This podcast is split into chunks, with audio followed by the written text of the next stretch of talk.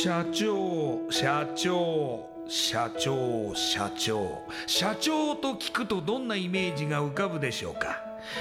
近寄りがたい偉い人それとも百戦錬磨？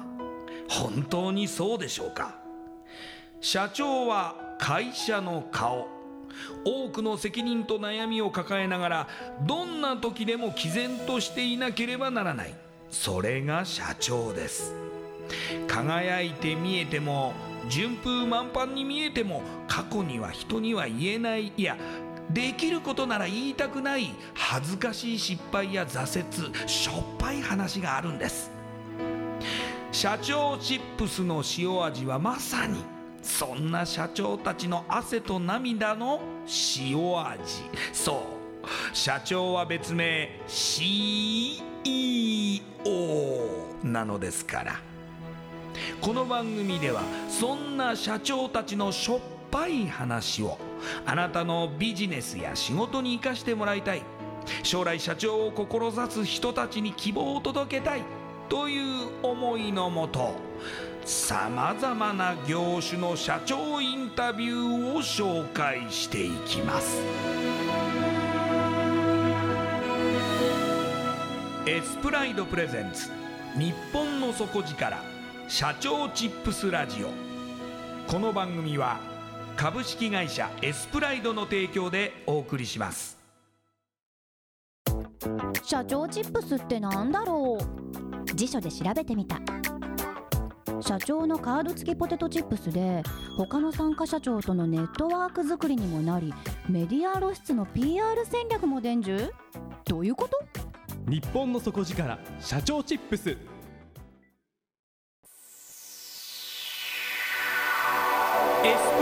レゼンツ。日本の底力。社長チップスラジオ。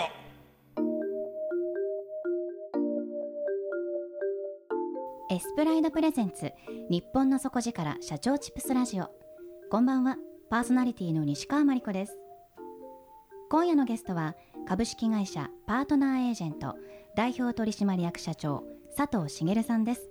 佐藤社長よろしくお願いします。よろしくお願いいたしますまずはじめにですね私の方から佐藤社長のプロフィールご紹介させてください、えー、佐藤社長は1973年東京生まれ駒沢大学在籍中から広告代理店でアルバイトしまして卒業後そちらに入社されます。その後ですね大手結婚相談所に転職されましてマーケティング担当取締役として広告戦略などを担当。2006年9月にはウェディング事業を展開していた一部上場企業が婚活支援を行う株式会社パートナーエージェントを子会社として設立することとなりましてその準備に携わります。2007年3月よりこちらの代表取締役に就任。その後ですね2008年5月には MEBO にて親会社から独立されます。現在こちら14期目に入っていまして中核となるパートナーエージェント事業を中心に40店舗以上を展開。その他保育園運営などの QOL 事業も展開されています。それではこの後佐藤さんの汗と涙の塩味エピソードに迫っていきます。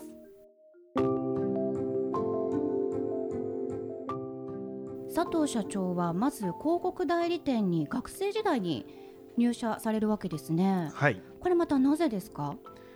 えっと広告代理店といってもですね立ち上がってまだ社長が一人しかいない、本当ベンチャー企業で、えええー、大学のうちからあのアルバイトで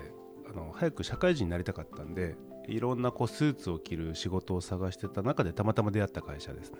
なぜ早く社会人になりたかったんですか？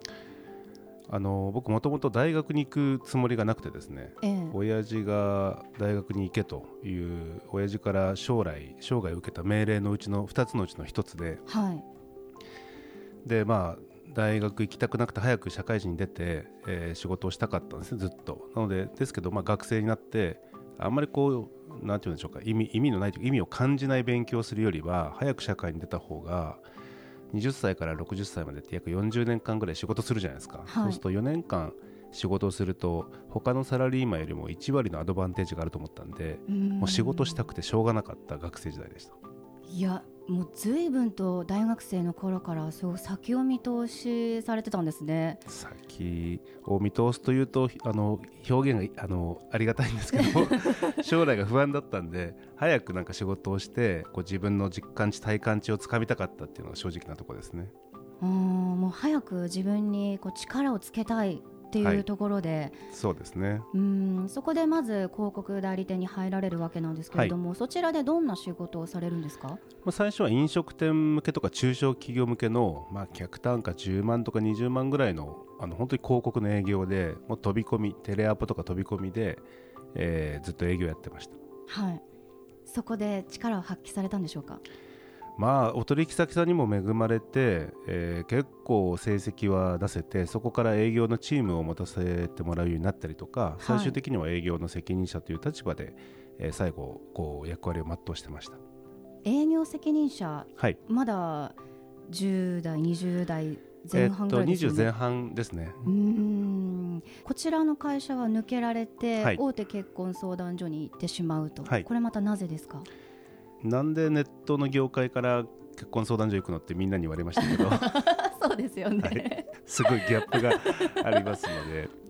あのそこの会社とか業界に行きたかったというよりは最初、えー、インターネットの広告のこうコンサルティングで本当は委託の契約をしてアドバイスをしようと思っていたんですけども、はい、まあ、先方の社長と話すうちに、まあ、じゃあ正社員で行くみたいな話になったので特にそこの会社とかそこの業界に行くっていうふうなえー、動機というか理由ではなかったんですね。はい。結婚相談所に自分が活かせるポジションがあったということですかね。そうですね。当時2000年当時だったんでちょうどインターネットの家庭普及率が30%を超えてきて、えー、いわゆるこうダイレクトメールとかが効かなくなってきた時代で雑誌とか効かなくなってきた時代でまさにインターネット広告の本当に黎明期だったので、えー、ただ突然その結婚相談所に入ってはい、なんだこれはって思ったことがあったりとか自分の思うようにいかないことたくさんあったんじゃないですか、はい、だらけでした。だらけです 僕当時あの結婚相談所って僕自身も利用したことないし、はい、友人も誰も使ったことがなかったので、えー、まあ、一体どういう業界なんだろうと思ってすごく興味があって、えー、で周りに聞いてみると結婚相談所ってどういうイメージがあるっていうと、まあ、料金が高そうとかあ、えー、確かにあります、はい、なんか営業がしつこそうとかですね。あとこう駆け込み寺で使うユーザーさんが多そうとか、ま、本当にこうあんまりポジティブなイメージがなく、あんまりよろしくないイメージばっかりだったんで、はい、逆に僕そういうのすごく燃えるんですよね。なるほど。なんでそんなにイメージが良くないんだろうなと思うとこれぞマーケティングとか広告で解決できるんじゃないかって思ってすごく楽しんで仕事してましたやはりサービスも改善が必要でしたよねきっと。そうですね。もう究極マーケティングって何かって言ったら例えばですけども優れた製品とかサービスって極端な話広告とか営業っていらないじゃないですか、はい、お客様が勝手に買ってくれるので。そうですね、はい、なのでいわゆるこう広告とかマーケティング最終的には何がこう肝かというと当然サービスなので本当にこう僕たちが宣伝広告して営業が販売しているサービスっていうのは業界の中とか他同業他社に比べて本当に優れてるサービスの中っていうのはやっぱり行き着く先の改革の対象でした。佐藤社長が手掛けられてから、はい、こう業績ってうなぎ登りだったんですかね？えっと、僕が入ってから、えっと、年々売り上げが下がりました。あれ？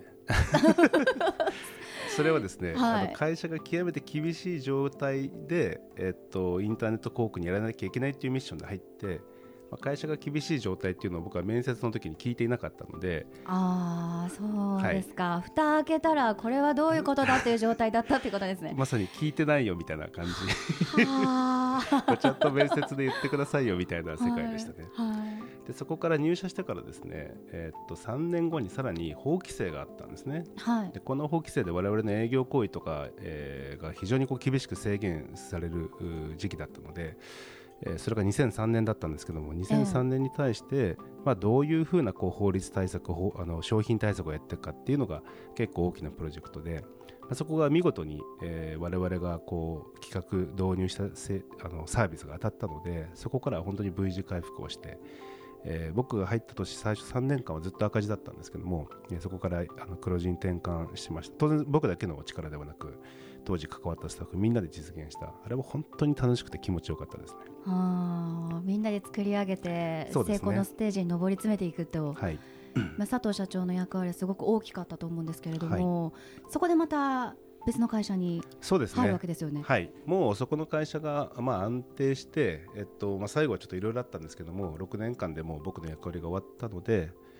えー、当時が32、3歳だったんでやっぱ男の30代って一番人生の中で大事だなと思って、まあ、次の仕事どうしようというのは結構真剣に考えた時期でした。そこでどちらの会社に入社されるわけですか、えっと、テクギブニーズという結婚式の会社で、えっと、いわゆる結婚相談所を新規事業でやるという話があったのでそこに最初アルバイトで、えっと、入社をして。アルバイトで？はい。えー？え当然ですがガーンと収入も下がりますよねそうですね。時給多分1000円とかだったと思うんですけどまだ当時は友達の会社を無料で手伝ってあげたりとか、はい、次の道をどうするかっていうのは結構半年結構フリーでいろいろ仕事をしてたうちの1個で、えー、まあ、無償っていうわけにはいかないんで時給払うよって言われていくらがいいって言われていくらでもいいですよって言って1000円でした。もう次の職が決まっているから、前職辞めるわけではなくて、はい、もう辞めてから仕事探すっていうのが佐藤社長のスタンスなんですかね。僕は仕事しながら別の仕事を探せないタイプですね。最終出社日まで超仕事するタイプなんで、まあ、それでもやはりその思いがまあ、人に伝わるんでしょうね熱意などが。やはりこうやるべきことがどんどん見つかっていくっていうところで、テイクアンドギブニーズに出会うわけなんですが、こちらではその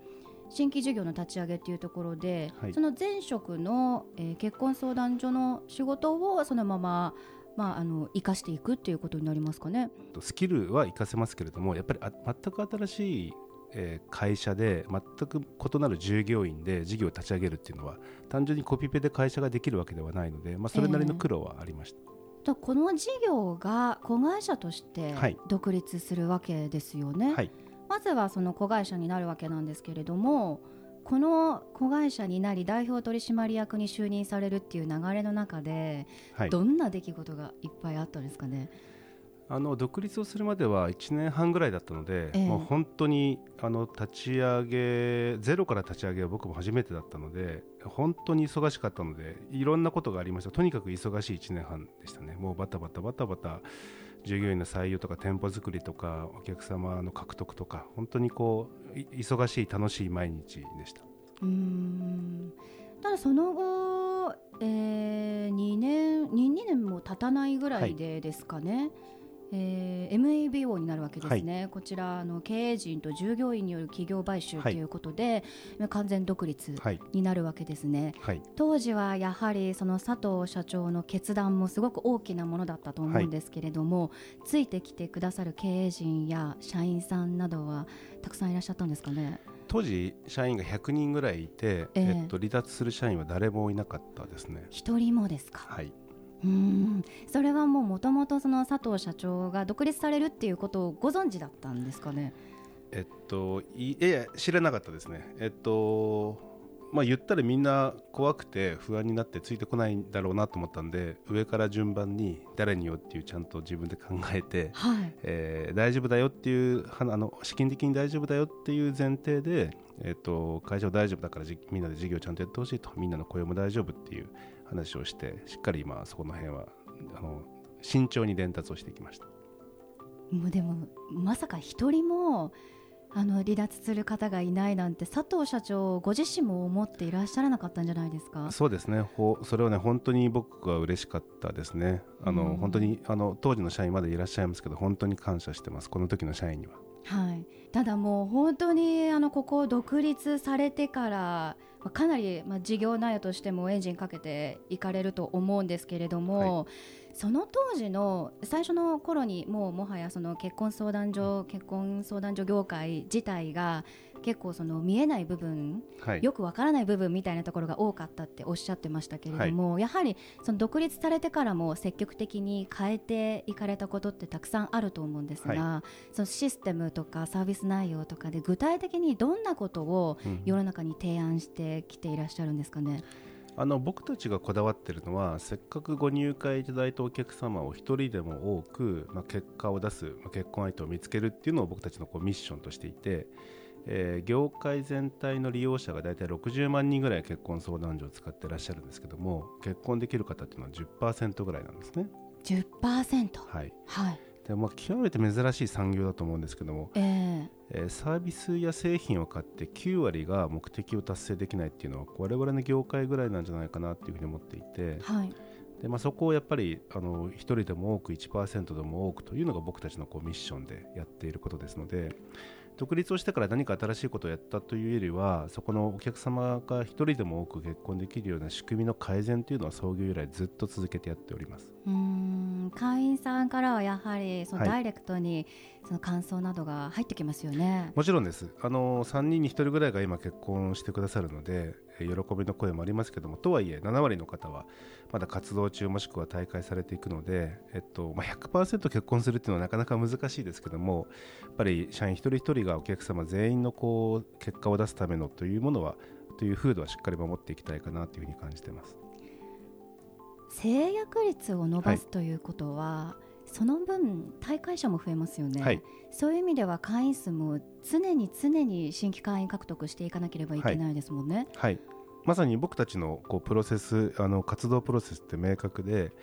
えー、会社の目的は一人でも多くの顧客を、えー、成功に導く。で多くのお客様が高い確率で結婚できるというところを、えー、営業ですとかマーケティングで生かしていくというこのプラスのスパイラルを作っていくというのが僕たちが創業からやっているモデルですね。うんその、まあ、佐藤社長が仕掛けていることって業界自体にも徐々に影響を及ぼしてるんじゃないですか、はい、そうですね。この23年はあの僕たちが成婚3人に1人が結婚できるというと他の会社がうちは5割だ6割だとかですね。やっぱりあのどんな製品とかサービスでもそうですけど必ず業界の中のライフサイクルみたいなものがあってこの10年間ぐらいは僕たちがこう顧客成果みたいなとかサポート力みたいなところをずっとこう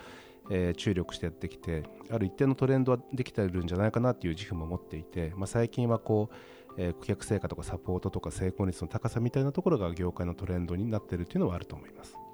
その勢いを感じるのがその独立されてから7年ぐらいで東証マザーズ上場されてます、はい、これはやはり最初から目標として掲げていらっしゃったんですかね？そうですね。あのやっぱり会社を作るからには上場していくということと我々のこう業界っていうのは非常にこうマーケット規模が小さいですしやっぱり上場して会社がメジャーになることで、えー、優秀な社員とか、えー、次のパートナーエージェントを担うような人材の獲得のために上場というのは必要だというふうに思ってました。うん上場してから会社って変わっていきますか？えっと、それよく皆さんに聞かれるんですけど何も変わっていなくてですね、はい、お客様が増えたわけでもなくでも一番喜んでたのは、えー、従業員と従業員のご家族が喜んでたのが僕の一番の喜びでした。やっぱり結婚相談所で勤めてるというと、えー、ご主人様とかお子様とかがえー、なんか結婚相談所ってあんまりイメージがないとか大丈夫なの？みたいな心配があったので、まあ、そこを会社が上場することで社員のご家族がすごく安心したっていう声が僕の中では一番嬉しかったです。確かにその結婚相談所ってあのーあまりこう利用しない人にはよくわからないようなサービス内容ですし、うんはい、その業界自体もわからないのかもしれませんけれども今現在の時代を考えると結婚に対する価値観ってすごく多様化しているので、はい、ますますニーズって高まってくるんじゃないですかね。そうですね。あの例えばですけど婚活というあの言葉が生まれたのが2007年とか8年で2009年の流行語大賞にノミネートされてますが、はい、2009年から婚活という言葉はずっと検索数 Google での検索数は毎年毎年伸びていて、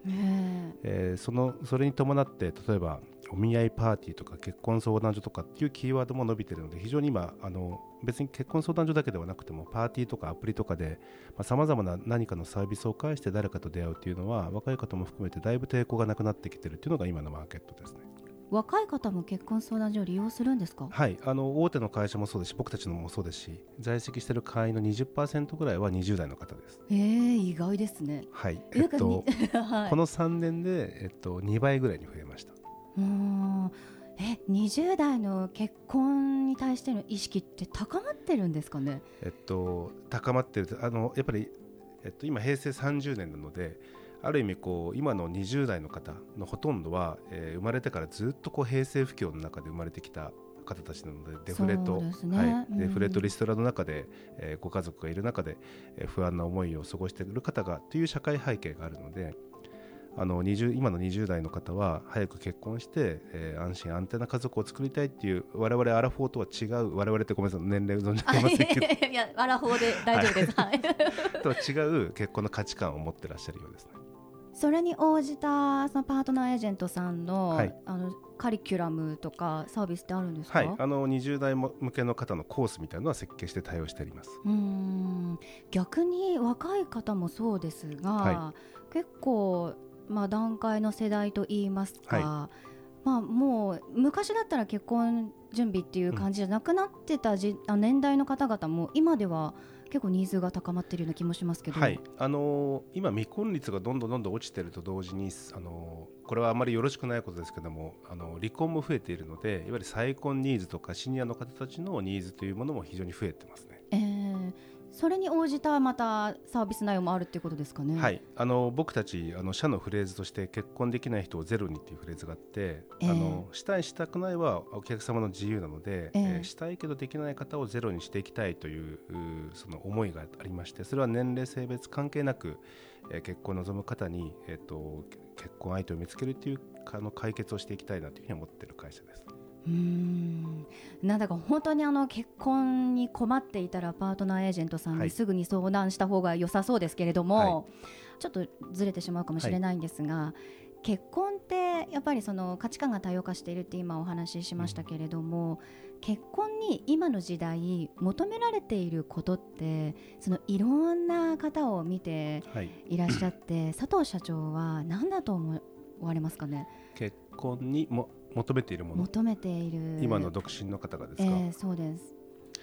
あの例えば結婚の相手に対する条件っていろんなトレンドがあるじゃないですか、はい、あのなんだ安定した公務員がいいとか参考がいいとかってありますけども、まあ、そのトレンドは、えっと、そのサイクルによってまた変わってくると思うんですけども、まあ、そもそもやっぱり僕たち人間で動物であるので愛する人と一緒になって、えー、その人たちの子供を作ってえー、種を繁栄させていく命をつないでいくっていうのは僕たちの本能にあるところなので、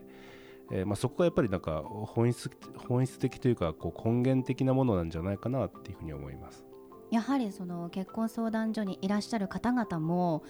そのようなところ本質的なところを見極めたいっていうニーズがあるんですか、はい。まあ、自分の種を残したいって言って入会される方はあまりいないですけどないかもしれませんが。一人じゃ寂しいとか将来が不安だとか、まあ、そういうこうあのなかなか仕事が忙しくて相手ができないとか、まあ、そういうなかなか普段の生活で解決できない方が我々のサービスを使っていただいている方っていうのはすごく多いです。うん。大体で構わないんですけれども、はい、利用されてどのぐらいでこう皆さん成果が出始めると言いますか、はい、結果が出るんですかね、えっと、平均でいうと10か月ですね。10ヶ月、はい、早い方だと本当3か月で、えー、結婚できますしあと当然3人に1人が結婚できるというふうに申し上げましたけども年齢とか性別とか地域によって結婚できる確率は違うので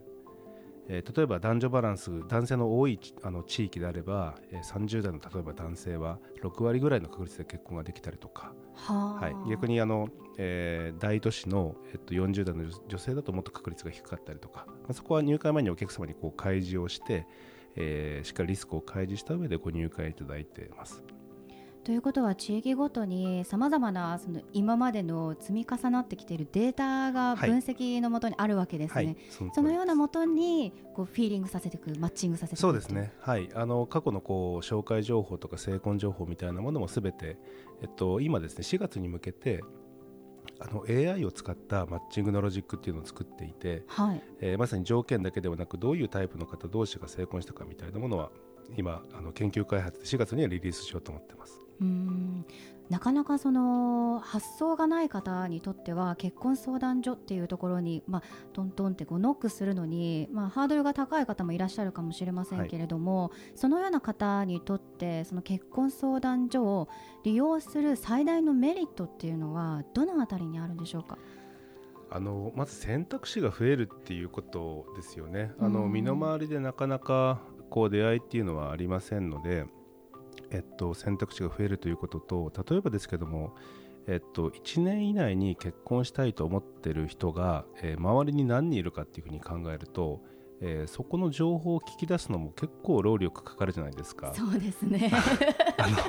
独身ですかとか結婚したいですかとかって聞き出すのに、はい、結構何回かデートとかしないと聞き出せないじゃないですか、はい、まあ、そういう意味で言うと出会いとしの手段としては非常にこう効率的で、えー、合理的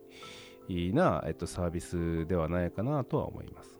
また自分が思っている自分に合う人と、はい、本当に合うのかどうかっていうところって別問題かもしれませんしね。まさにあの僕たちは今月の1月から、ええ。ー、作っているあの広告が、えー、ブラック・ジャックさんと、はい、えー、ヤッターマンのドロンジョさんがお見合いをする広告を1月1日から展開してるんですけども。すごい斬新ですね、はい、あの普段出会わない方が、はい、えー、結婚相談所に行ったら出会えるよっていうものを表現しているもので、うんうんうん、まさにあの自分の理想の相手は自分の世界の外にいるという広告コピーで1月から展開しております。なるほど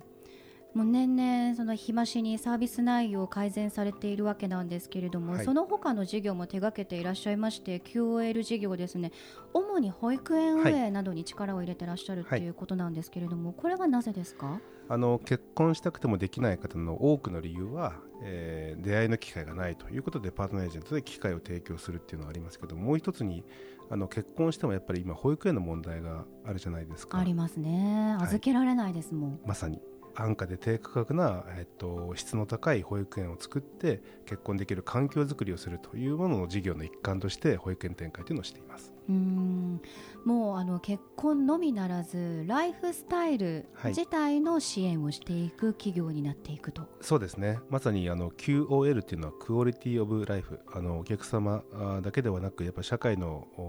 社会で生活している方のこう気持ちとか生活を豊かにしたいというのが僕たちのビジョンでありますのであの本当に結婚だけではない人の生活とか人生を豊かにするような事業展開をしていきたいなと思ってます。うんいやもう本当にさまざまな業種で業種立て直しだったりその業界改善に対して貢献されてきましたけれどもあの新しくビジネスを始めたいって思っていらっしゃる方、はい、社長にいずれはなりたいって思われている方もたくさんいらっしゃると思います、えー、そのような方に向けて佐藤社長から何かアドバイスをいただけますか、うん、はい。社長になりたいとか起業したいけどやりたいことが見つからないっていう方が多いと思いますし逆にほとんどだと思うんですけども最初からこれをやりたいって言って会社を創業する方っていうのは僕は極めて少ないと思うのでまず社長になりたいんだったらなってみればいいと思うんですよね。はい、あの法人登記をして、えー、まあ、銀行ではなく国金からお金を借りるのは結構難しくはないので、えー、一度こう独立をして起業してみたいと言ったらやっぱまず行動してみない限り何もスタートしませんので、まあ、ちょっと乱暴ですけども僕あの専門学校の講師をもうちょっとこの12年はちょっとあのやめてるんですけども20代の若者とかに授業を始める前に必ず言ってるのが例えばですけども年収300万もらってる人って大体こう自分の給与の3倍ぐらい稼がないといけないあの会社がなかなか成り立たないじゃないですか。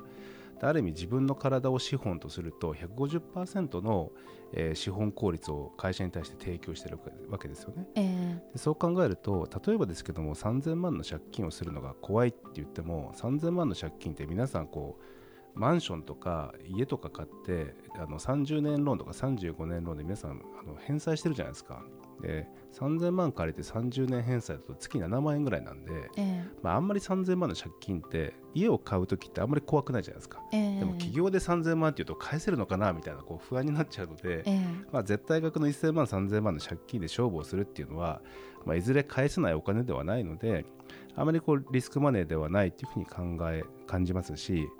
例えば3000万借金して、えっと、社長の名刺を作ってえー、自分が仮に月50万で年収600万もらったとしても売上がゼロでも56年会社持つじゃないですか。で56年会社売上ゼロでだったら自分が社長の能力がないと思って諦めればいいいいじゃないですかさすがに5年経てば何かの事業とか 売り上げは上がるはずなので、まあ、あんまりこう頭であれこれ考えずにまずこう人にの役に立つことって何だろうとかって考えて、まあ、まず行動してみることが大事じゃないかなと思います。ということは今ではもうあの佐藤社長ものすごい方ですけれども最初は佐藤社長もそのような精神からやはり起業に至っているとか言いますか、はい、代表に就任されているっていうところっていうことですかね。はい、まさに僕はあの MBO で親会社からあの数か月後に出ていきなさいっていうふうに言われたので、まあ、僕もまさに学生時代から自分で経営者やりたいと思いながらもやりたいことがなかなか決められないっていううちの一人だったのでだから今申し上げたんですけども。社長になりたければ必要なのは資金力ではないということですね。そうですねはい、貴重なお話をありがとうございました。はい、こちらこそ。今夜のゲストは株式会社パートナーエージェント代表取締役社長佐藤茂さんでした。ありがとうございました。どうもありがとうございました。ンパクトのある PR がしたいけどどうしたらいいのか。採用の時学生の印象に残せるようなものがあればな。社長同士のつながりを作りたいんですけど。社長さん悩んでいませんか？その悩み解決しましょう。日本の底力社長チップス。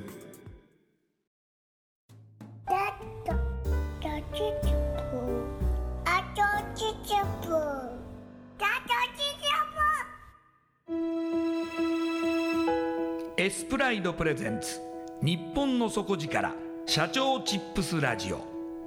この番組は株式会社エスプライドの提供でお送りしました。